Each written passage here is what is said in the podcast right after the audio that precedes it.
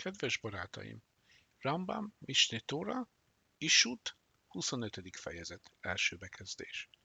Amikor egy férfi feleségül vesz egy nőt anélkül, hogy felesége tudomására hozta volna megelőzően, és kiderül, hogy fogadalom kötötte, elválhat anélkül, hogy fizetnie kellene neki a ketubája miatt járó pénzt.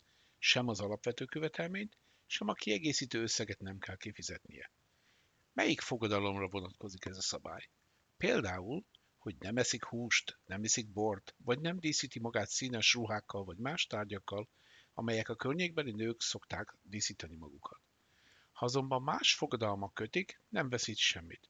Az van a dolog hátterében, hogy ezeket a fogadalmakat inúj nefes, nyomasztónak tartjuk, és a kapcsolatot is elrontja, mivel a férj nem tudott erről erőre, joga van elválni anyagi következmény nélkül. Második bekezdés.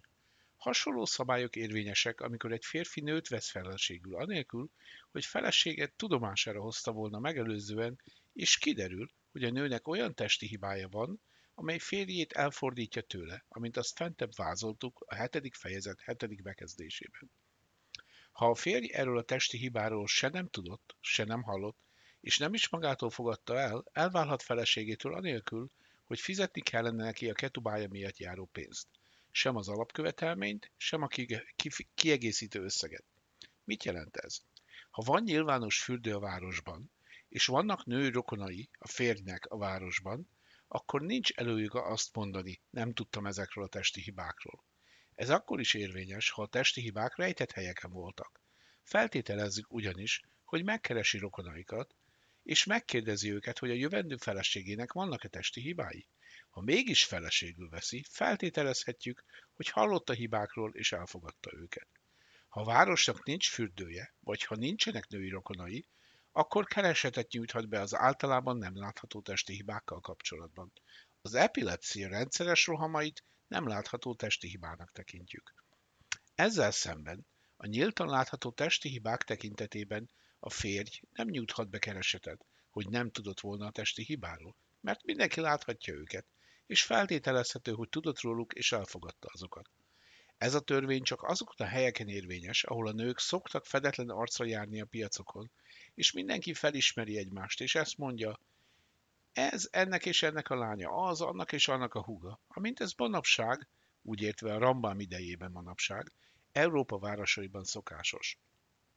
Olyan helyeken, ahol ezzel szemben a nők egyáltalán nem mennek ki a piac térre, és ha egy lány este kimegy a fürdőbe, beburkolva megy ki, és saját rokonai kivételével senki sem fogja látni, a férfi keresetet terjeszthet elő, még nyíltan is látható testi hibákról is, mivel nem volt látható. Az ilyen keresetet akkor lehet benyújtani, ha a városban nincs fürdőház, vagy a férnek nincs olyan női rokona, aki ellenőrizni tudná. Ha azonban van fürdőház a városban, még akkor is, amikor nem szokás, hogy a nők fedetlen arccal menjenek ki, ha a van rokona a városban, akkor nem állíthat ilyen követelést, hiszen mindenki mesztelenül látja a nőt a fürdőházban. Ha a nő szokása az, hogy takarózik és szemérmes még a fürdőben is, vagy éjszaka mosakszik, vagy a fürdő egy kis privát szobájában mosakszik, és így nem lesz látható, és senki sem fog tudni a testi hibákról, a férj keresetet adhat be, még a nyílt látható hibák miatt is. Ezek józanész által diktált szabályok, nem a tóra rendeletei, hogy hittételként kelljen elfogadnunk őket. Harmadik bekezdés. A gáonok egy része úgy döntött, hogy bölcseink azon kijelentése, miszerint a férj a felesége megjelenést illetően kérheti rokonait a jövendőbeli felesége vizsgálatára, nem csak a rokonaira vonatkozik, hanem a barátaira is. Az ő koncepciójuk szerint még akkor is, ha az ember egy olyan városban él, amelyben egyáltalán nincsenek rokonai, ha van fürdőház a városban, nincs joga keresetet begyújtani, mert lehetetlen, hogy nem lenne egy barátja sem, akit megkérhetne, hogy barátja felesége vagy nővére ellenőrizze jövendőbeli feleségé testi hibákat illetően. Ezért feltételezzük, hogy hallott bármilyen hibáról is elfogadta azokat. Nem értekezett egyel a következtetéssel, mondja a Rámban, hiszen egy férfi nem hozza nyilvánosságra minden olyan aggodalmát, amely az ilyen ügyel kapcsolatban lehet, és rokonai kívül senki mások nem árulna el, sőt, csak rokonai szavára fog támaszkodni. Gyors megjegyzés. Az alábbiakban az eljegyzés szót többször is fogom használni. Az eljegyzés szó az éruszint ceremóniára vonatkozik, amely a zsidó házasság első lépése, és amit követően a házasság bizonyos szinten létezik. Negyedik bekezdés. Mit jelent a testi hibák miatt, be, miatt beadott kereset? Ha a talált hibák olyanok voltak, hogy biztosak voltak abban, hogy eljegyzésük előtt léteztek, például egy extra új vagy hasonló, akkor a bizonyítási teher a nő apjára hárul. Bizonyítnia kell, hogy a férj tudott a testi hibáról, és elfogadta azt. Vagy hogy olyan volt a testi hiba, hogy feltételezhetjük, hogy a férj tudott róla. Ha nem tud a nő apja bizonyítékot felmutatni, akkor a férj elválhat a nőtől anélkül, hogy kifizetni a vállás miatt, vállás miatt esedékes összeget, ami a ketuba szerint járna. A következő szabályok érvényesek, amikor a testi hibák olyanok voltak, hogy eljegyzésüket követően is jöhettek létre. Ha hibákat azután fedezték fel, hogy a nő belépett férje otthonába, a bizonyítási teher a férjére hárul. Be kell bizonyítania, hogy az asszony eljegyzésük előtt rendelkezett ezekkel a testi hibákkal, és hogy hamis feltételekkel lépett a férje kapcsolatba. Ha a testi hibákat akkor fedezték fel, amikor még apja otthonában volt, a bizonyítási teher az apára hárul. Be kell bizonyítania, hogy a testi hibák az eljegyzés után keletkeztek, és akkor a férj szenvedi el a veszteséget. Magyarán, ha el akar a férj válni, ki kell fizetni a ketubát. Érdekesképpen megjegyzem, hogy a Rambam szó szerint így írja. Venisztahápu szadéhu, azaz elöntötte földjét, ami azt jelenti, hogy a férj szenvedte el a veszteséget. Ötödik bekezdés. Ha a férj bizonyítékot szolgáltatott arról, hogy a nőnek voltak testi hibái még mielőtt eljegyezte volna, vagy a nő beismerte ezt a tényt, és az apa bizonyítékot szolgáltatott volna arra, hogy a férj látta a testi hibákat, és elfogadta őket tiltakozás nélkül, vagy feltételezhető, hogy tudott róluk és elfogadta őket, a férj elkötelezett a ketubában rögzített összeg tekintetében. Hatodik bekezdés. Ha egy férj nemi kapcsolatban volt feleségével, és több napot várt, és utána azt állított, hogy csak akkor fedezte fel a testi hibát, szavát figyelmen kívül hagyják. Ez érvényes még akkor is, ha a testi hiba a nő bőrének redőiben vagy a talpán található. Az indoklás szerint azt feltételezzük, hogy az ember nem iszik egy pohárból, ha először nem nézi meg jól. Ezért feltételezzük, hogy tudott a hibáról és elfogadta azt. Magyarán a férj nem létesített volna nemi kapcsolatot a feleségével anélkül, hogy annak testére nézett volna. Hetedik bekezdés. A következő szabályok érvényesek, amikor egy férfi feleségül vesz egy nőt, és kiderül, hogy nincs meghatározott ideje a menstruáció kezdetére, és semmit sem érez, amíg nem kezd menstruálni. Csak akkor léphet a nő nemi kapcsolatba férjével, ha két kendőt használ, amelyel ellenőrzi magát, egyet a kapcsolat előtt, egyet pedig utána. Ezen kívül férjének is ellenőriznie kell magát egy kendővel, amint azt a Hilchot Isurei Bia, a nemi kapcsolatok tilalmai között leírtuk. 8. bekezdés. Annak ellenére, hogy ez komoly testi hiba, ez nem okoz a nő számára semmilyen veszteséget a ketubája tekintetében, mert hiszen megvizsgálhatja önmagát, és folytathat nemi kapcsolatot férjével. A következő szabályokat kell alkalmazni, ha a nő megvizsgálta magát, majd nemi kapcsolatba lépett férjével, és amikor utólag a kendőkkel megtisztították magukat, az egyik kendőn vért találtak.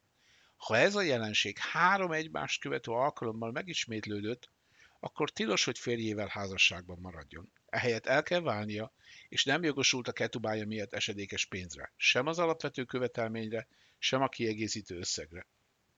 A ketuba egyetlen rendelkezése sem behajtható a számára.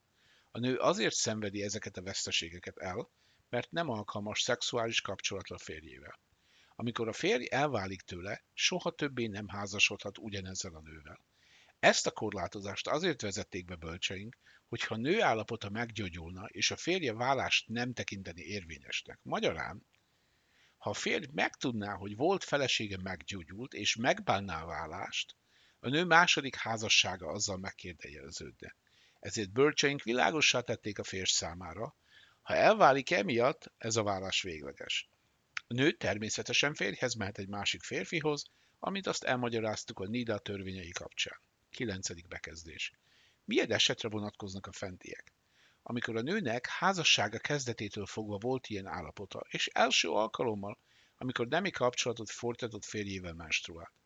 Ha azonban ez a betegség a házassága után következett be, akkor a férjet éri a veszteség. Ezért ha a pár egyszer kapcsolatba lépett, és a nőnek nem volt menstruációja, és utána menstruálni kezdett később, amikor nemi kapcsolatba léptek, A férnek el kell válnia tőle, és meg kell fizetni az összes a nő ketubája miatt járó pénzt. Amikor a férj elválik tőle, soha többé nem házasodhat ugyanezzel a nővel, amint azt fentebb leírtuk. Tizedik bekezdés. Hasonlóképpen, ha egy nő testi hibája a házasságkötés után keletkezik, akkor is, ha leprással válik a veszteség a férjéé. Ha a férj nem akar elválni, megteheti. Ha válni akar, meg kell fizetni a ketubája miatt a nőnek járó pénzt. 11. bekezdés. A következő szabályok érvényesek, ha a férjnek keletkezik testi hibája házasságkötés után. Még akkor is, ha levágják a kezét vagy a lábát, vagy elvakítja az egyik szemét, és felesége már nem akar vele együtt élni, a férj nem kényszerül elválni tőle, és fizetni a nőnek a ketuba miatt járó pénzt. Ehelyett, ha a nő házas akar maradni, megteheti. Ha erre nem vágyik, akkor elválhat anélkül, hogy megkapná a ketubája alapjára neki járó pénzt, ahogyan az a törvény vonatkozik, amely minden olyan nőre vonatkozik, aki lázad a férje ellen. Ha azonban a férjet állandó rossz lehelet, vagy az órából jövő rossz sújtja, vagy állása kutya ürülékének gyűjtője, részbányása, cserző lesz, ha nő el akar válni, a férfinek el kell válni a feleségétől, és ki kell fizetnie a neki ketubája miatt esedékes pénzt. Ha a nő nem akar elválni, férjével házas maradhat. Ha az ember bélpoklos, leprás lesz, el kell válni a feleségétől, és kifizetni neki a ketubája miatt neki járó pénzt. Még akkor is, ha a felesége házas akar maradni, kérését nem veszik figyelembe. Ehelyett kénytelenek elválni, mert ha nemi kapcsolatba lépnének, a férfi teste elfogyna. Ha nő azt mondta, házas maradok vele, és tanúk jelenlétében fogunk élni, hogy ne lépjünk nemi kapcsolatba, a nő kérését elfogadják. Megjegyzésképp azt mondanám, itt arról van szó, hogy a házasságok, házasok között normális a nemi kapcsolat, de ebben az esetben a férj belehalna a nemi kapcsolatba, akkor inkább arra kötelezik őket, hogy váljanak el. Ha csak nem, tanuk mellett élnek, hogy nem lesznek nemi kapcsolatban. 13. bekezdés. A következő szabályokat kell alkalmazni, ha egy nő férjének állandó rossz lehelete vagy szaga volt orrában, vagy foglalkozása kutya ürülékének vagy hasonlóknak gyűjtője, és meghalt gyermektelenül, aminek következtében a feleségét kötelezték akár a jibum, akár a halica micvájára. Ha a jávámnak ugyanaz a nehézsége van, mint testvérének, a néhai férnek, akkor a nőnek joga van azt mondani. Hajlandó voltam elfogadni ezt a nehézséget a testvéreddel kapcsolatban. Nem vagyok hajlandó elfogadni veled kapcsolatban. A testvér akkor végezze el a halicarítust, és fizesse meg a nőnek a ketubája miatt esedékes pénzt. És a Rambam egy versel fejezi be ezt a, be, ezt a fejezetet. Uré bánim levanecha, shalom al Israel. Lásd gyermekeid, gyermekeid, és legyen béka, béke Izrael felett.